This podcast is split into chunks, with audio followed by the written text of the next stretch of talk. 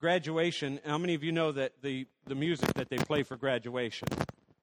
Pomp and circumstance. Do you know that it was, it was actually, it said King Edward the Seventh, 1841 to 1910, British king, who actually took the music of this guy, his name was, was Edward I, Elgar, and he said it should be set to words. So he had a poet whose name was A.C. Benson in 1902, uh, in 1902 for his coronation, he wrote the words that would go with pomp and circumstance.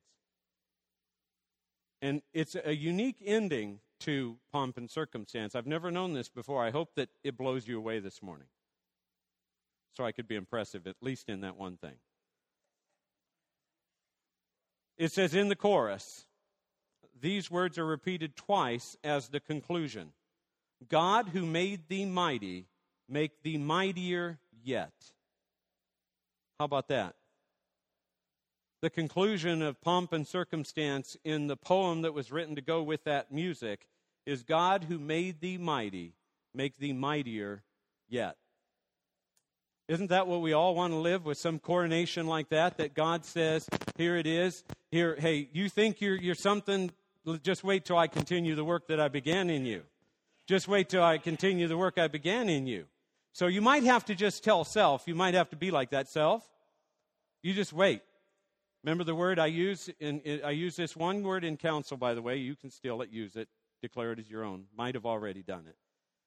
When people begin to tell me all their failures and tell me all their problems and struggles and trials and they even tell me how they've always been and how things have never worked out a certain way, and I just ask them to do one little thing and you can take this to the bank if you'll just add the word yet. Because it speaks of the possibilities that the work of God that is in you, that his intention for you, which is kind and good, and he only gives good gifts, he's going to do this for you. So if you'll, you'll use that word, I haven't come to the point of perfection yet. I'm not giving up on that pursuit yet. See? So, yet is a great word to add. So I thought it was pretty cool. God who made thee mighty make thee mightier yet. God, who began this good work in you, continue it, even perfect it, right up until the day of the Lord Jesus Christ. Well, how many of you, if you're going down the wrong path, how many of you have taken a radical turn, veered off the highway, made a road where there wasn't a road? Anybody ever done that before?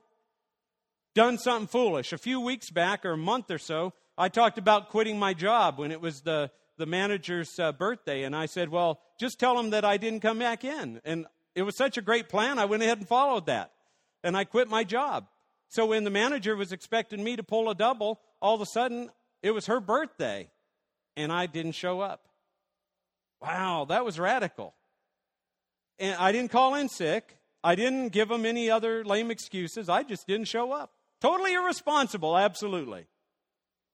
How many of you have done something irresponsible like that? How many of you done something that, how many of you have a hunkering to do something irresponsible? Like you'd like to radically change your life right now. I'm sick and tired of being sick and tired, and you want to do something to see a uh, change come about.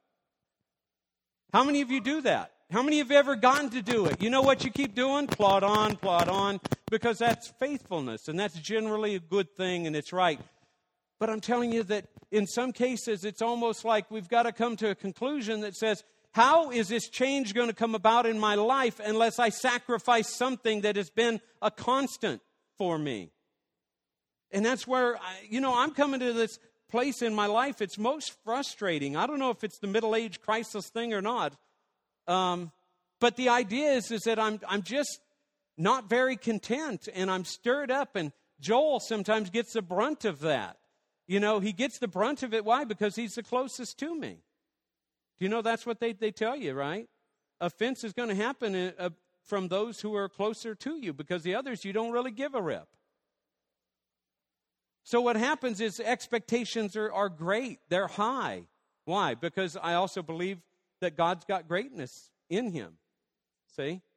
That that he's capable and all that kind of stuff. But but I need to find that place of wholeness and healing in there. And I realize that when I'm saying, God, we just do it? Just do it. God says, I am.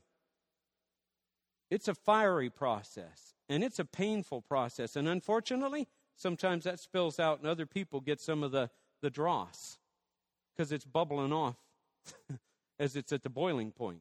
Why? Because God wants it gone. See? You should be, you should be, uh, I, I just want to give you, Arlene says, well, sometimes, honey, your medicine makes you a certain way. Well, that'd be a nice cop out. I'd like to stand behind that. And I agree sometimes that might do that. But here's the issue is, is that God is wanting to do that refining process. And, and boy, just be careful not to offer a whole bunch of excuses. In the end, what I want to see happen here, uh, bless your heart, Jane, last week, she took it and said, hey, why don't we have some people who are willing to come and pray to come to the church? Oh, yeah, you can pray wherever you're at. That always happens, I'm going to say. I'm going to give that credit. But coming and doing something that is sacrificial, showing up, in this case, I think it was Friday night or Saturday night, Friday night, um, that's sacrificial. You know what? You want to move the hand of God? You want to see something happen? You begin to do something sacrificial. If it came easy to you, if you got something for nothing, I just wonder about the real intrinsic value of that anyway. See, I can get an inheritance and somebody blessed me and I did nothing for it. I wasn't even their buddy. I didn't call them, I didn't write them, I didn't I didn't lay hands on them, I didn't bless them, I didn't do anything to deserve it. See? So what what does that really mean to me because uh, what I want to do, I wonder if you'd be like me. I'd want to duplicate that somehow. If I can just get blessed all the time without having to do anything. Anybody with me on that one? Uh, you know, somebody, I just have to make my request known. I need a car, and I'll get a car because you'll bless me. Right? Well, that won't work, obviously. I'll have to find something else. No, here's the deal God moves sovereignly, but there's certain expectation that, folks, what we want to happen in our lives, how many of us, we want a magic pill, or we want somebody to wave a wand, or we want some sort of instant deliverance like this. And instead, most of us know that anything that has ever been accomplished in our lives, it's been some sort of just hardcore work. It just was excruciating sometimes in the process. And that's because that's what births victory. That's what the cross is about, is an excruciating process that led to deliverance, that led that, that in this case, he says, no, no, let it be at this moment. Let it be for now because there's a greater glory to be had. That's, the, that's really what the cross is doing. So let's go, if you're back there in Chronicles, First Chronicles. We're going to have a few scriptures on the wall that'll help us to track a little quicker this morning. So um, we'll do that. Fix this for next week. That's my stomach. I'm going to uh, turn this off for a minute and replug it in, okay?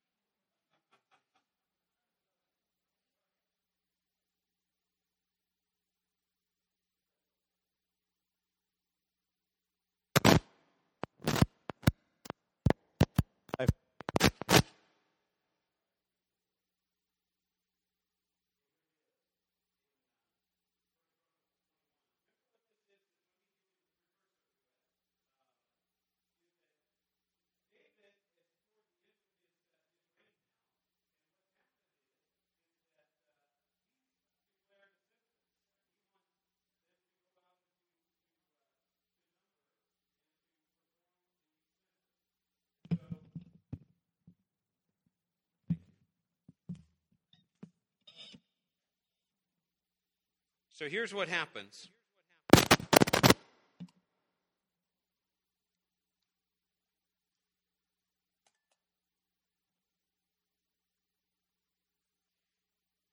In 2118 is where it's going to take off from, but I see my notes that I started in Romans 12. So we'll just put that up on the wall. You don't turn there, just stay at uh, Chronicles. But it says, Therefore, I urge you, brothers and sisters, by the mercies of God, to present your, present your bodies a living and holy sacrifice acceptable, to God, which is your spiritual service of worship. We'll come back to that in just a minute. And do not be conformed to this world, but be transformed by the renewing of your mind, so that you may prove what the will of God is, that which is good and acceptable and perfect. So, he wants you in this case not to be conformed, but be transformed, right? So we know what the will of God is. Go back to verse 1 then, please. I urge you by the mercies of God, present your bodies a living and holy sacrifice. A sacrifice means that it cost you something. It had a price attached to it. That there's something that it, it, it required work. See, it wasn't the freebie. I got it by much sweat and tears, you could say. Any pain that you've ever gone through that's been for a purpose of God working in you a more perfect sacrifice. You need to recognize that that's part of it. And here's the other truth is that because we're on the flip side of it, the other end of it is that truth of what it says there. He wants you to present your bodies a living. Remember what King David said? David the psalmist, he says it this way Will I praise you from the grave? He's not asking for you to give him a sacrifice of praise from the dead place. He's saying, while you're alive, do this. And you're living. And yes, I'm excruciating and I'm in pain, but you're alive. And as long as he gives you breath, he has yet to declare his glory. See, he has a purpose and he has a plan for you, and part of that will be the pain. And if he didn't spare his own son, tell me exactly why should he spare you or me? Because we don't like it?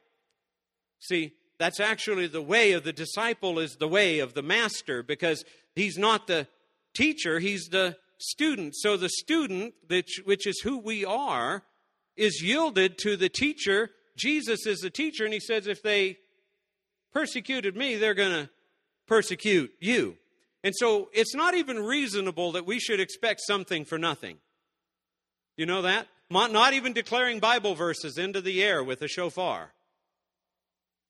See? We're wanting some sort of, we want manna from heaven. Though he may do that, it may be that somebody is going to pay a price, or is paying a price, or has paid a price.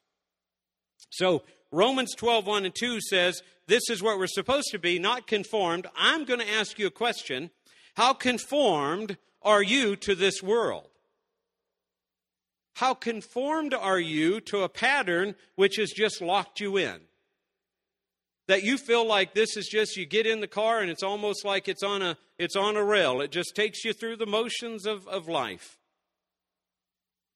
I like I read a, a little description that an employee didn't show up and was several hours late, and that was unusual. And so all of a sudden, because this employee was rather predictable, and so now the the uh, owner of the business contacted the lady and said, uh, "What's what's going on?" And the lady said, "Well, on the way to work this morning, I made a wrong turn, and I just decided to keep going." And I thought, do you know, as trivial as that sounds, there's something in me that just wants to do that to, to basically cast all your just just to throw it all just say forget it. You know what? If the house burnt my house burnt right now i'll miss pictures and there's certain things that i have. But you know what? That would be a freedom to me. Do you understand why? Because we become the word I, I use joel doesn't like my use of it but it's called beholding. It means something that or beholden. It means that I've attached myself and a value to it, and, and I live my life around that thing. Do you know what the Bible says that thing then represents? An idol. I'm just going to ask you how many of us are carrying idols that we've just justified by that's just life. An idol is something you're not really willing to sacrifice or give up, or you make sacrifice to that thing. Wow. It distracts you from total devotion to God. So even a husband or wife can become an idol. Hmm. That's not much of a commencement kind of conversation, is it? So let's go back to Chronicles so we can get through this. And maybe we'll learn something. What do you think? You know the you might know it. I can't take that for granted. I have to preach it to you to make sure you do know it. It's it's really starts uh, way back in in uh, 21 where he says, um, verse 1, does yours say the same thing? It's not going to be projected on the wall. 21 1. Somebody out there, holler out. What's verse 1 say? And did what? Sometimes, you know, you got it wrong. If you're wanting to slam somebody for doing something wrong or evil or ignorant, sometimes you got to remember the real, the real guy, the real one behind it is Satan himself. Do you get it? That somebody is moved and they might be doing the will of Satan, not the will of God. Every now and then, folks, it's good to put yourself in a holy place of sanctification and say, God, am I doing your will or am I doing Satan's will? And I'll tell you what, he'll make it clear. He'll speak to you if you'll have ears to, to hear, if you haven't given yourself over to it. Am I doing God's will or am I doing Satan's will? Okay, we'll throw in that yours also your will. So it can be confusing. But here's the deal be willing to recognize sometimes it's Satan. He moved David to number Israel. Did David have a relationship with Satan? I'm going to say no. Was he tempted and drawn away, and did he mess up in his life? Absolutely yes. He knew him well enough to know that's not the direction he wanted to go.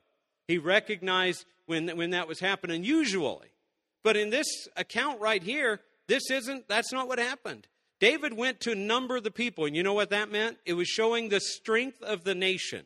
In the past, God was always his strength and his portion.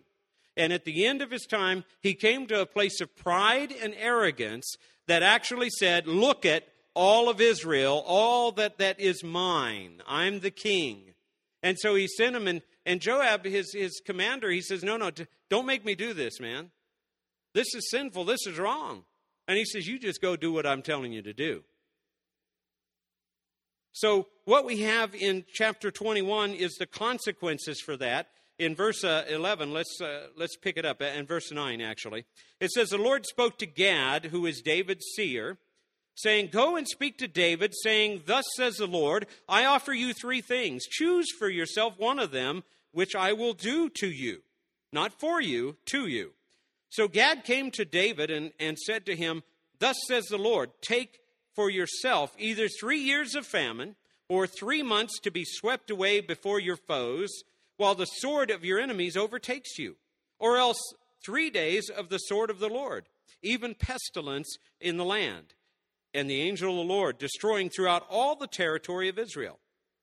Now, therefore, consider what answer I shall return to him who sent me. Verse 13 David said to Gad, I am in great distress. Please let me fall into the hand of the Lord, for his mercies are very great. Do not let me fall into the hand of man. So the Lord sent a pestilence on Israel. 70,000 men of Israel fell. And God sent an angel to Jerusalem to destroy it. But as he was about to destroy it, the Lord saw and was sorry over the calamity and said to the destroying angel, It is enough. Now relax your hand. And the angel of the Lord was standing by the threshing floor of Ornan the Jebusite. Then David lifted up his eyes and saw the angel of the Lord standing between earth and heaven with his drawn sword in his hand, stretched out over Jerusalem. Then David said, uh, and the elders, cow- covered with sackcloth, fell on their faces. Then David takes blame for it all in the next verses, but I want to pick up at verse 18. It says, The angel of the Lord commanded Gad to say to David that David should go up and build an altar to the Lord on the threshing floor of Ornan the Jebusite. So David went up at the word of Gad, which he spoke in the name of the Lord. Now Ornan turned back and saw the angel, and his four sons who were with him hid themselves. And Ornan was threshing wheat. As David came to Ornan, Ornan looked and saw David and went out from the threshing floor and prostrated himself before David with his face to the ground. Verse 22. Then David said to Ornan, Give me the site of this threshing floor that I may build on it, an altar to the Lord. For the full price you shall give it to me, that the plague may be restrained from the people. Ornan said to David, Take it for yourself, and let my lord the king do what is good in his sight. See, I will give the oxen for burnt offerings, and the threshing sledges for wood, and the wheat for the grain offering. I will give it all. Verse 24 But King David said to Ornan, No, but I will surely buy it for the full price, for I will not take what is yours for the Lord, or offer a burnt offering which costs me nothing. So David gave Ornan 600 shekels of gold by weight for the site. Then David built an altar to the Lord there and offered burnt offerings and peace offerings. And he called to the Lord, and he answered him with fire from heaven on the altar of burnt offering. The Lord commanded the angel, and he put his sword back in its sheath. At that time, when David saw the Lord had answered him on the threshing floor of Ornan the Jebusite, he offered sacrifice there.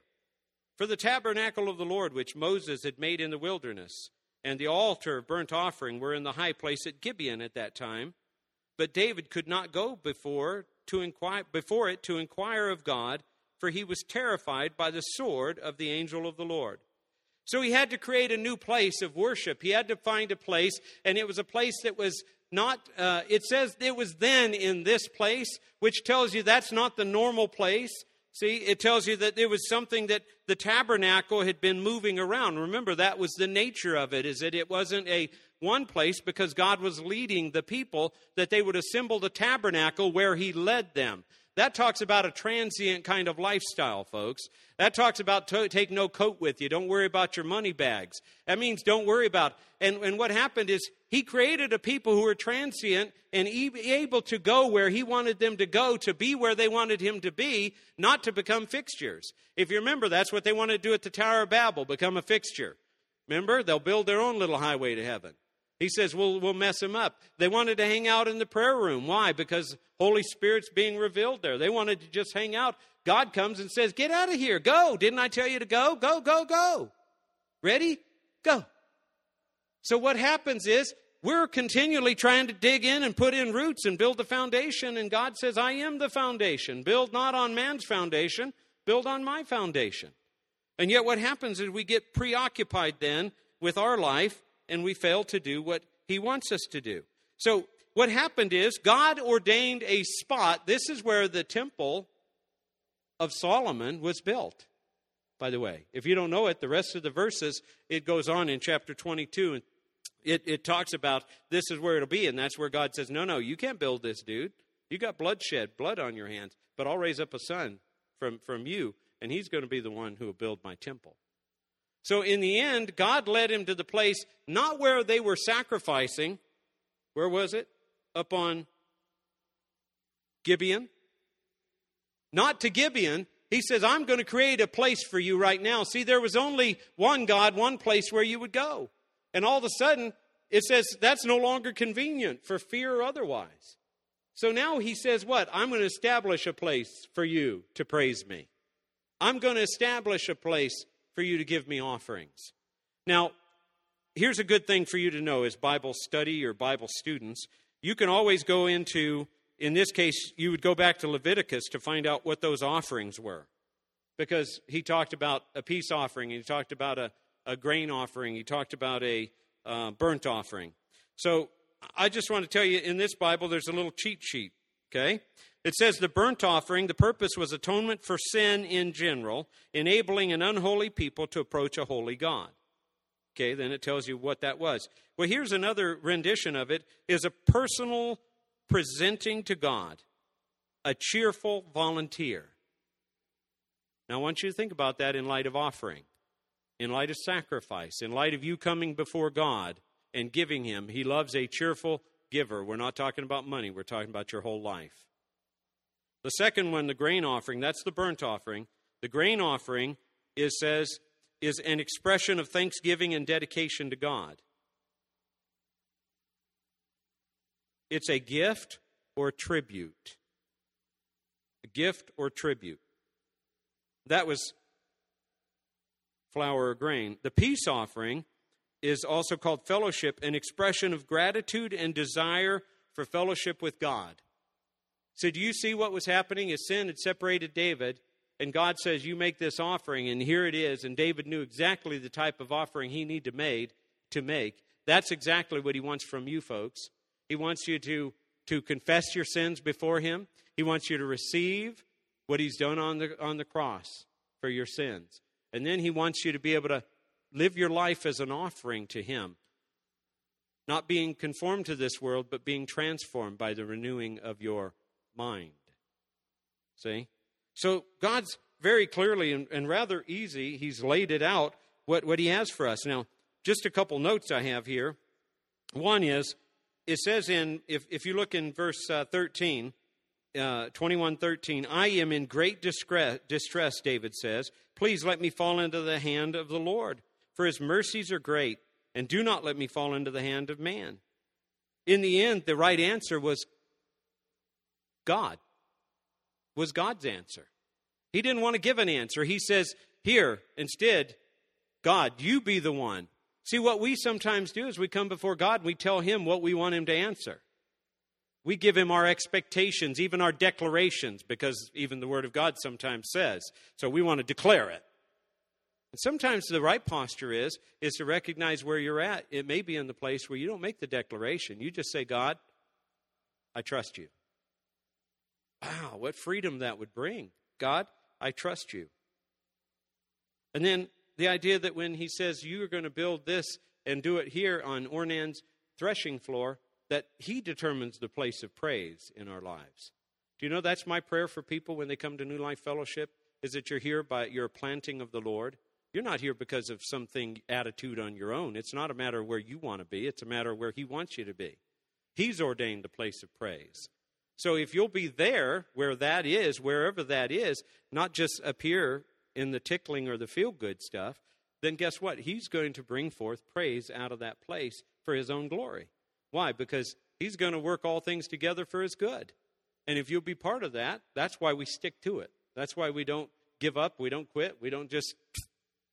Why? Because we might miss that we were part of an instrument of peace that God wanted to bring. Amen? And the last one is over on verse, uh, by the way, 25. Who's got a calculator in your hand? I think it's around $260,000, 240,000, but take 240 times what's the going rate of gold right now? Somewhere around $1,850 an ounce. I think that's the last I heard. 1840 times 240 ounces. $1,840. $444,000. That's what the offering was. That's what he paid for that threshing floor. Now, that was back in his day, so I'm going to tell you that that amount of money was even more amazing in, in the day here of B, BC. So here's the other thing that happens is when he made uh, when he made the offering, he offered burnt offerings and peace offerings. If you go back to Leviticus and you study from Leviticus 1, it starts right out and tells you about the, the burnt offering.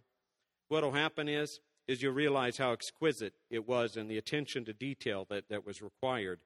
And in the end, what you'll realize is David, when it says that he answered him with fire from heaven, David built an altar to the Lord there and offered burnt offerings and peace offerings. Folks, if you don't know what that means, go back and read Leviticus and see what in those first three or four chapters, what that meant, what the offering required.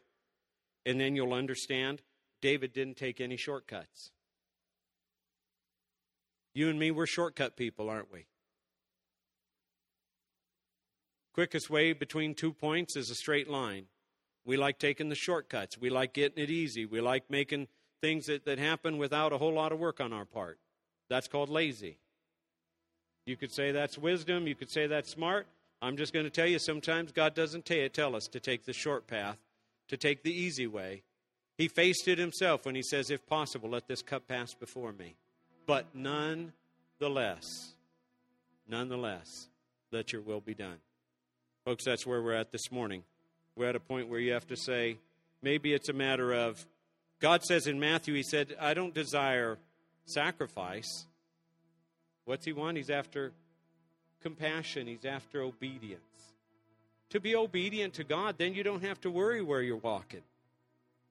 Because once you begin being obedient to Him and you just set your heart to be obedient, you're going to continue to walk in His ways. And you'll find yourself strangely, right there in the middle of His will, in the midst of everything. You just can't veer off to the right or the left, as the scripture says, right? Could you put Hosea 6 6 up for me? For I delight in loyalty rather than sacrifice, and in the knowledge of God rather than burnt offerings. Sometimes, folks, you come into to a church where it seems like it's dead, and you don't agree with the guy, and his preaching is dry, and you got he's got problems or issues. Sometimes it's a sacrifice of praise, and I'm telling you, God is pleased with your loyalty. I like it too, but I'm just telling you, sometimes why would you stay in Shadyside, Ohio? Because you're going to be loyal to the call of God. That's for the preacher. Why are you going to continue to love on somebody? Why are you going to continue to forgive them? Why are you going to do anything? You're going to do it out of obedience to God. You're going to do it because He says if you don't quit, you'll reap a harvest. And He wants us to reap a holy harvest.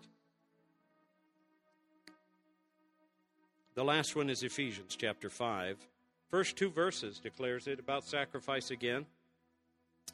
Says that uh, be imitators of God as beloved children and walk in love just as Christ also loved you and gave himself up for us an offering and a sacrifice to God as a fragrant aroma. You'll find out that that's part of the sacrifice back in, in Leviticus. That grain and that, that, that uh, animal that was sacrificed, and as the fire consumed it, that it was pleasing to God because it represented sacrifice. They had to take from their, from their, uh, their herd the best. They didn't get to consume it for themselves, they had to offer it.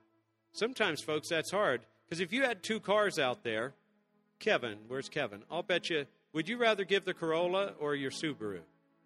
If you're supposed to give one to, to somebody right now, yeah. And you know why? Because I'm telling you, if you got two cars and one's better and one's not, let's be honest, you might give away the one that's the lesser. Now, not always. Sometimes I know people who've done just the opposite. But I'm saying is that's what we have to know about who we are outside of the Spirit of God, because the Spirit of God will cause you to do weird things. It will cause you to, to give somebody the best, the first fruits, not the, not the leftover. Amen? So this morning, I want you to give God your best, because He's given our best. Give Him your best to receive His best. We're talking about communion right now. We've already asked you to bow your hearts and to ask God for forgiveness to ask for Him to, to cleanse you. The blood of the Lord Jesus that you would think would stain is actually just the opposite. It shows the very aspect of God that He does things in His own way. His thoughts are not our thoughts, His ways are not our ways. And with it comes the reversal of fortunes. With it, He cleanses us and washes us and takes away the sin stain because he became sin for us on our behalf. He said, Me, God, not them, me. Would you do business with God right now, asking Him to come in and to forgive you? Reveal that sin.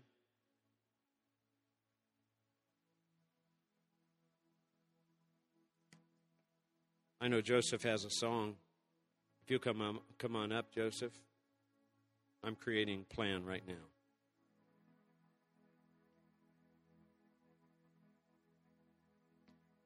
Grover says, Join me, come to my church, where the members are nice, friendly, and humble themselves to the Lord. We have a small church in Shadyside, Ohio. It sits on top of a hill which opens up to the heavens. If you believe in God and Jesus Christ, you will be saved. Come and worship with us, relax, enjoy the music, and praise God with us. You've been a good friend. Please write a letter and pass it on to another friend who may be seeking God. You might want to write a favorite scripture of yours and pass it on to four or five people. My favorite scripture is Psalm 89 48. No one can live forever, all will die, not one can escape the power of the grave. What profound words of the fate of every person. I don't know, it just seems so simple that I'm thinking it'll work. Just writing a little letter that says, Here it is. Now, here's the difference between the Old and the New Testament we can escape the power of the grave. But leave them hanging there until they learn Christ, Grover. We can escape the power of the grave because the grave, the sting of death, has been lost by the power of the cross. Amen? Let's let Joseph minister to us in song, and then we'll come right back for communion, and we're done.